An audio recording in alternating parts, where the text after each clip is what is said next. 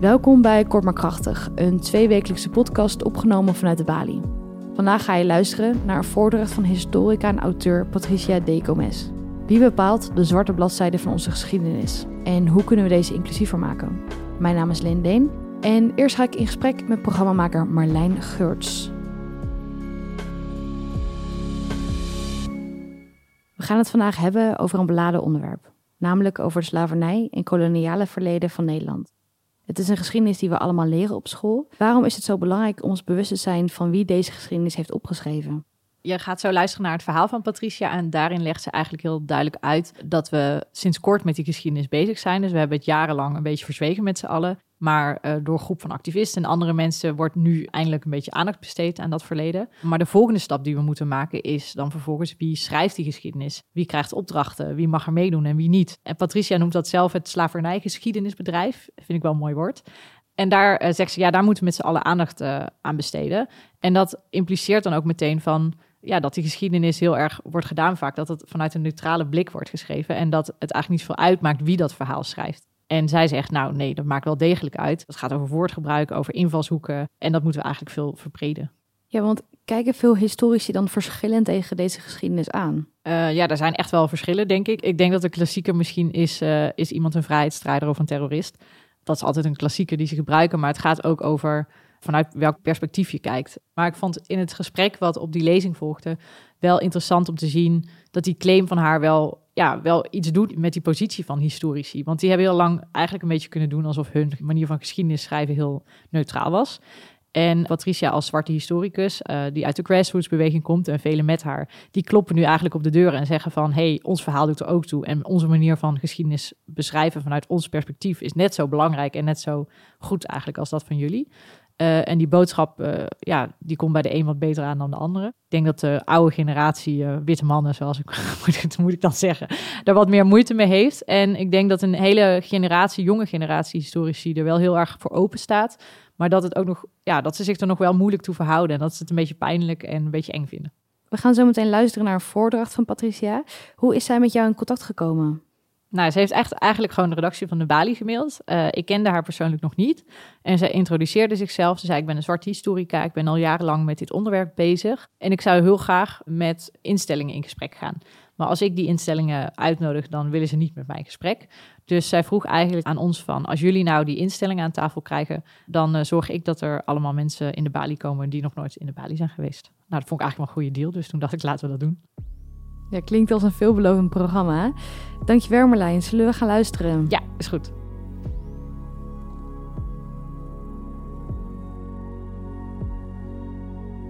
Geschiedenis is meer dan alleen maar een verhaal over het verleden. Het is ook het fundament waarop samenlevingen en identiteiten worden gebouwd. En het is een instrument voor in- en uitsluiting.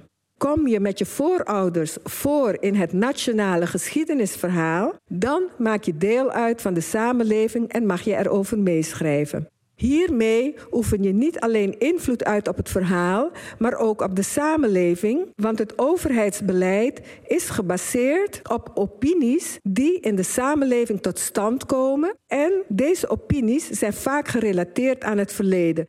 Kom je niet voor in het verhaal of op een negatieve manier... dan hoor je er niet echt bij, behalve in een tweederangspositie... of als excuustruus of alibi-ali. Je mag dan ook niet meeschrijven aan dit verhaal... tenzij je schrijft wat de witte mensen willen horen. En door dit alles kun je ook niet echt bijdragen aan de opinievorming... en daardoor heb je ook geen invloed op het overheidsbeleid. Geschiedenis en samenleving staan dus in een directe wisselwerking met elkaar... De geschiedenis heeft ook invloed op de toekomst, want die toekomst is gebaseerd op een heden dat op de geschiedenis is gefundeerd. De geschiedenis is dus nooit ver weg. En verder is er niet alleen sprake van een wisselwerking, maar ook van een vicieuze cirkel. De gevolgen van die wisselwerking kunnen moeilijk worden doorbroken. En dit heeft te maken met de machtsverhoudingen in de samenleving. En in het Westen hebben de witte mannen uit de elites eeuwenlang bepaald wat er in het geschiedenisverhaal staat. Die witte elite mannen die bepalen wie het mag opschrijven, hoe het opgeschreven moet worden, welke woorden er gebruikt moeten worden, Denk bijvoorbeeld onafhankelijkheidsoorlog of koloniale oorlog. Twee heel verschillende dingen, maar ze worden wel door elkaar gebruikt. Het geschiedenisverhaal weerspiegelt hun belangstelling, hun perspectieven, hun opvattingen en hun belangen. En het staat altijd in het teken van het behoud en de continuïteit van hun macht, hun positie en hun geweldige individuele en nationale zelfbeeld. Al deze zaken komen in een directe of indirecte manier voor in hun verhalen. En niet alleen in de koloniale geschiedenis, maar ook in andere tijdperken zoals in de oudheid. Als ze daarover schrijven, hebben ze ook een perspectief waarin naar voren komt dat hun beschaving hoger is dan die van die andere culturen. En dat ze er niet veel van hebben geleerd. Tegelijkertijd deden en doen deze historici alsof zij geen belangen hebben en alsof zij een objectief verhaal vertellen. En toen ze vanaf de achttiende eeuw regels en criteria bedachten waaraan hun verhalen moesten voldoen, claimden ze ook wetenschappelijkheid. Maar hoe objectief en wetenschappelijk is een geschiedenisverhaal dat slechts een deel van het verleden weergeeft, dat dit verleden vertekent en dat bepaalde groepen en ontwikkelingen systematisch uitsluit of negatief neerzet. Als we naar het nationale Nederlandse geschiedenisverhaal kijken, dan zien we dat wij zwarten uit de koloniën er niet of nauwelijks in voorkomen. We komen vrijwel alleen voor in aparte geschiedenisverhalen, in monografieën, alsof we geen gezamenlijk verleden hebben. En als we wel in het nationale verhaal voorkomen, worden we vanuit hun superioriteitsperspectief negatief en vertekend neergezet. Kortom, de geschiedschrijving van de witte elite mannen heeft in al zijn wetenschappelijkheid over het algemeen hele grote tekortkomingen. Halverwege de twintigste eeuw kwam er een einde aan hun hegemonie. In Nederland gebeurde dit enerzijds door toedoen van haar emanciperende bevolkingsgroepen en anderzijds doordat het land na de Tweede Wereldoorlog een verzorgingsstaat werd die het goed voor had met haar burgers. Zo heel anders dan nu.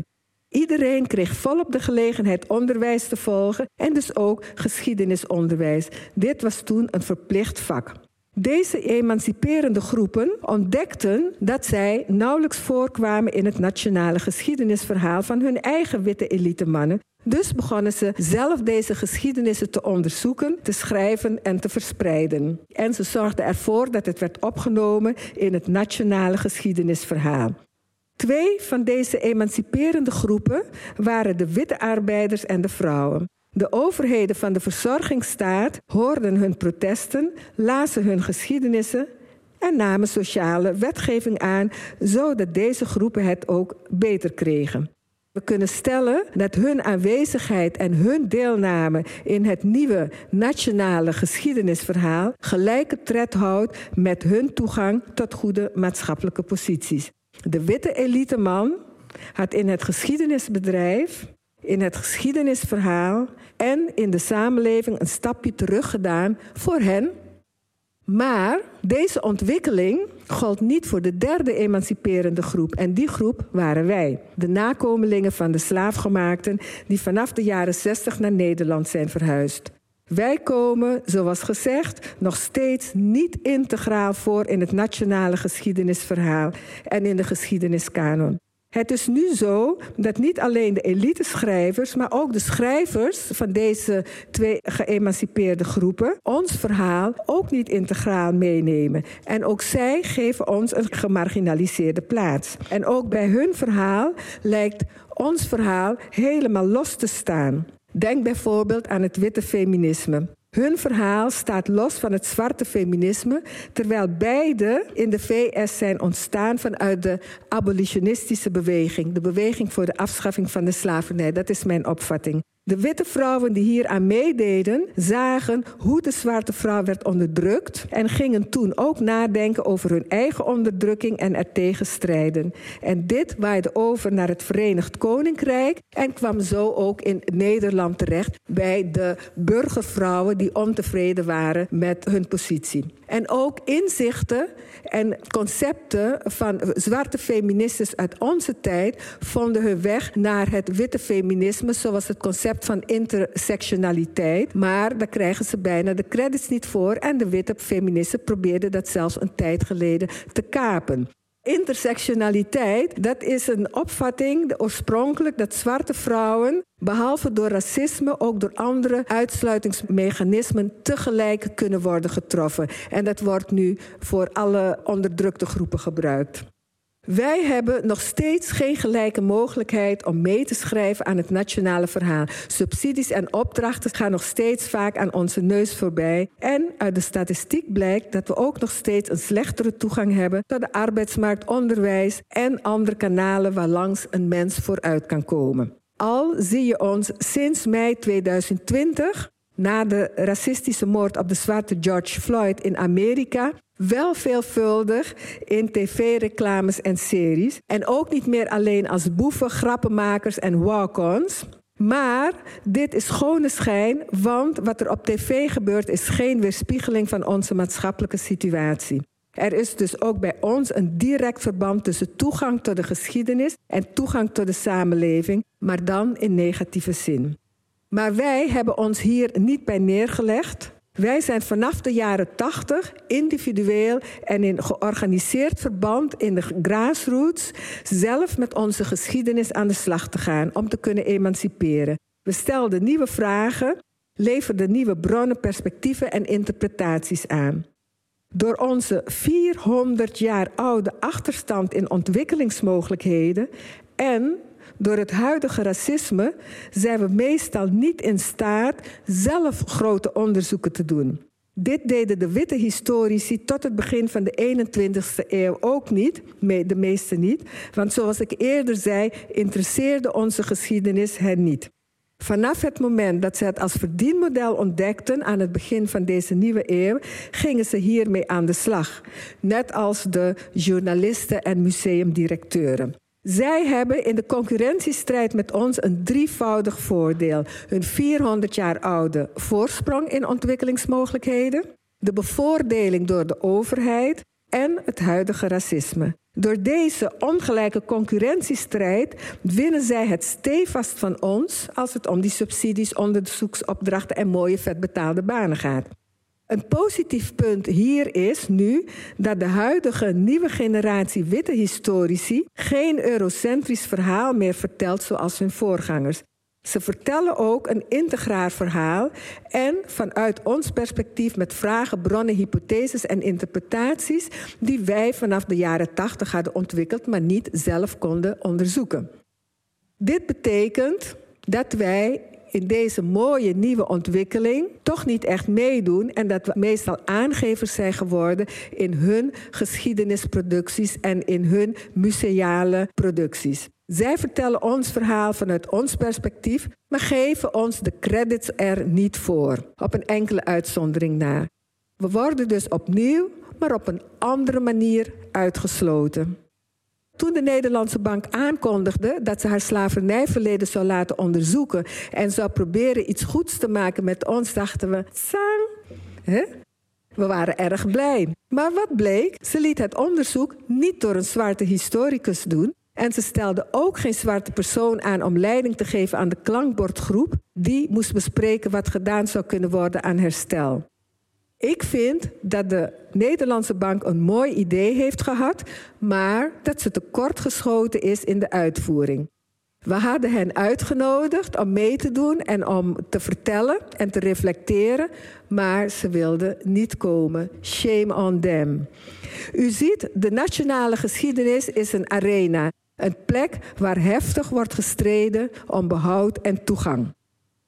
Onze strijd om een plek in het geschiedenisverhaal en daarmee in het geschiedenisbedrijf en in de samenleving kent drie fasen met drie verschillende geschiedenissen. De eerste fase was de geopolitieke dekolonisatie in de jaren vijftig en zestig van de vorige eeuw. Dit leverde geschiedenissen op over de strijd op landenniveau tegen de westerse heerschappij.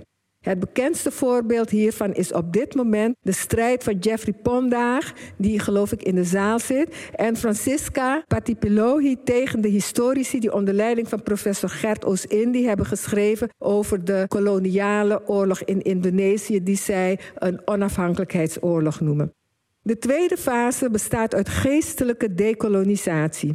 Dit speelt zich af op individueel niveau. En het gaat niet alleen om de geest van de zwarte erfgenamen, om die vrij te maken, maar ook om de geest van de witte erfgenamen. En wij zitten midden in deze fase van geestelijke dekolonisatie. En de derde fase is de economische dekolonisatie. En die moet nog beginnen.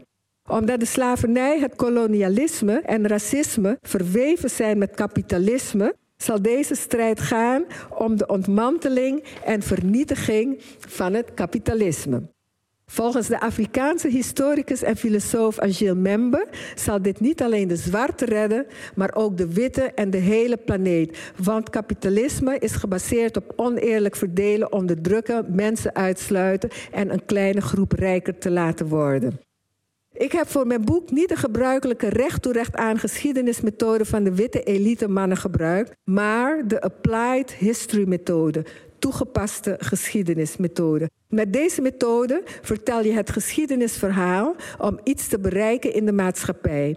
In mijn geval heb ik de feiten van de geschiedenis gebruikt om bij te dragen aan de strijd tegen racisme en kapitalisme. En ik ben ook een beetje geïnspireerd door het boek van Gloria Wekker over cultureel archief, White Innocence. Omdat het bij deze methode dus niet alleen om een kennisdoel gaat, maar ook om een maatschappelijk doel, is het in Nederland omstreden.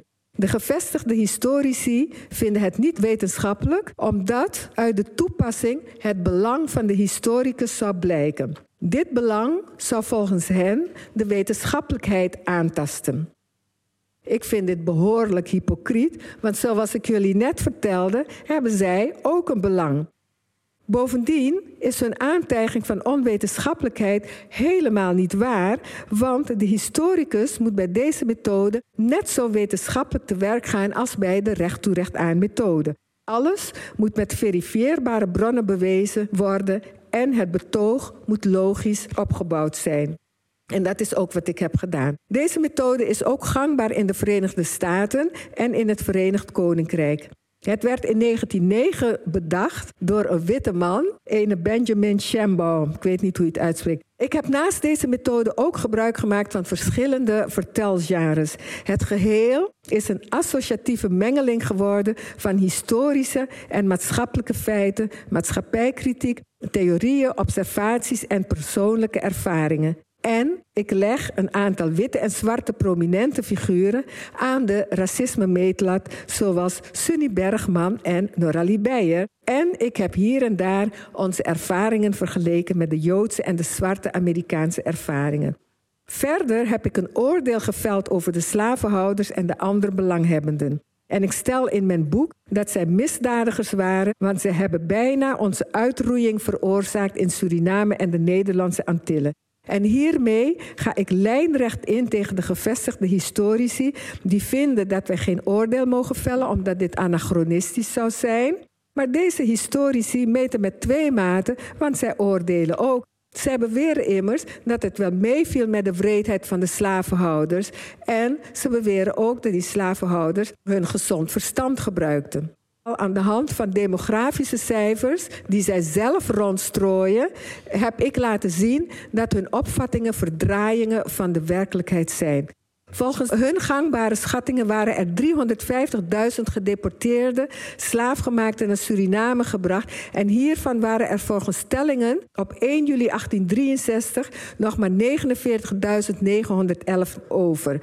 Dit is een bevolkingsafname van vijfentachtig komma zeven procent. En in de Nederlandse Antillen waren er naar schatting tweehonderdvierduizend driehonderdzesendertig Afrikanen afgevoerd. En hiervan waren er nog maar elfduizend zeshonderdvierendertig over. Dat is een afname van negentig procent. Deze afname was over een periode van tweehonderdvijftig jaar. En bij deze cijfers is niet in aanmerking genomen dat er ook nieuwe baby's waren geboren. De bevolkingsafname moet dus hierdoor nog groter zijn geweest. In de V S echter was de zwarte bevolking in dezelfde periode met drieënnegentig procent toegenomen en in Nederland met drieënnegentig komma negenenveertig procent. De Nederlandse slavernij verschilde dus van de Amerikaanse slavernij in wreedaardige oversterfte. En ik vind dat onze slavernij ook een genocidale slavernij was.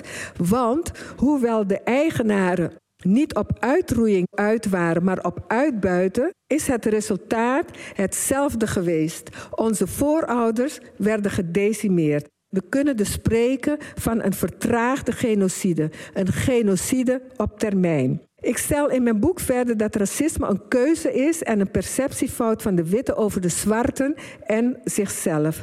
Hun racisme is een psychische aandoening die via het cultureel archief van Gloria Wekker in de hersens wordt opgeslagen en desgewenst wordt gereproduceerd als kant-en-klaar racistisch handelen of als goed doordacht en weloverwogen handelen. Ik spreek ook van het racistisch brein en ik bestrijdt dat er nu ook in deze tijd tenminste sprake is van onbewust racisme. Ik spreek niet alleen de verschillende vormen van racisme, maar ik laat ook zien hoe ze werken in de media, in het slavernijgeschiedenisbedrijf en bij de overheid en haar adviesorganen zoals de W R R. Mijn focus ligt in dit boek, ik heb een keuze moeten maken, op het racisme van de overheid tegen ons en onze organisaties.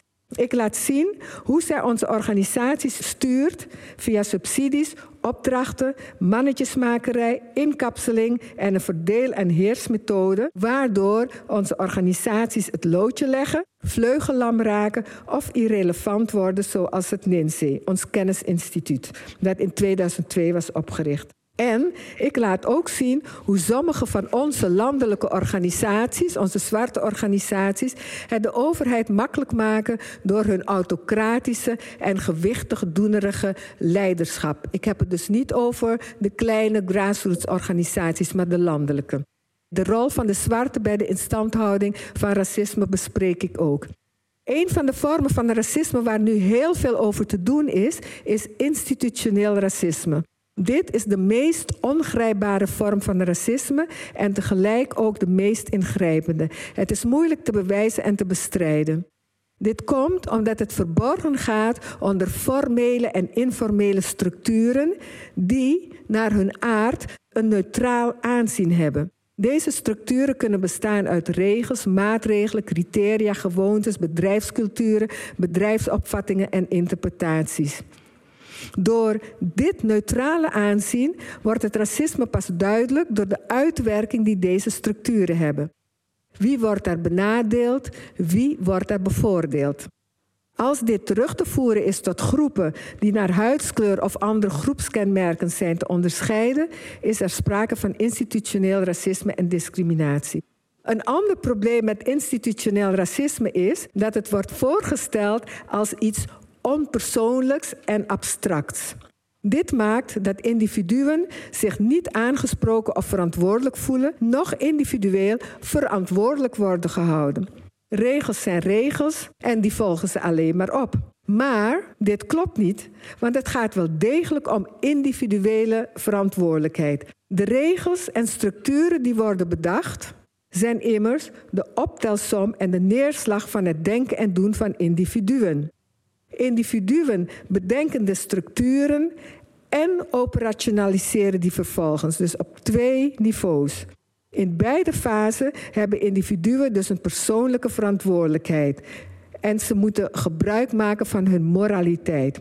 Het kindertoeslagenschandaal bij de Belastingdienst laat goed zien hoe institutioneel racisme en individueel racisme elkaar overlappen en aanvullen. Hier hebben we enerzijds de racistische structuur die de individuen hebben aangebracht en anderzijds het persoonlijke racisme van de ambtenaren die de regels uitvoeren. En die zich ook racistisch uiten. Deze ambtenaren kunnen hun persoonlijke racisme onder dekking van de racistische structuur botvieren.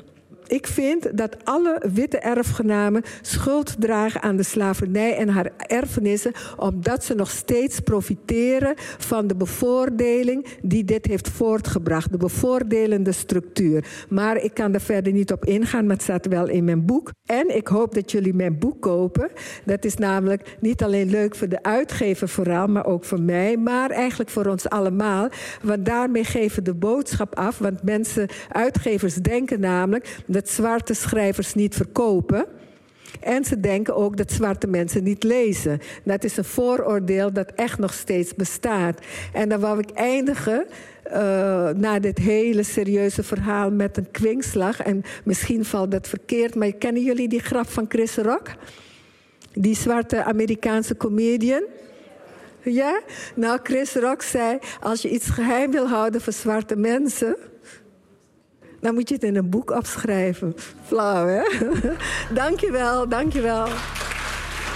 Dit was de Kort maar Krachtig van deze week. Over twee weken zijn we terug met een nieuwe aflevering en dan hoor je dit. Wat mij altijd fascineert aan rampen is dat alles altijd perfect in orde lijkt totdat het misgaat. Op eenendertig januari tweeduizend tien was ik de ramp. Pas na twintig minuten daalde het besef in dat juist dit echt was en de succesvolle student het verzinsel.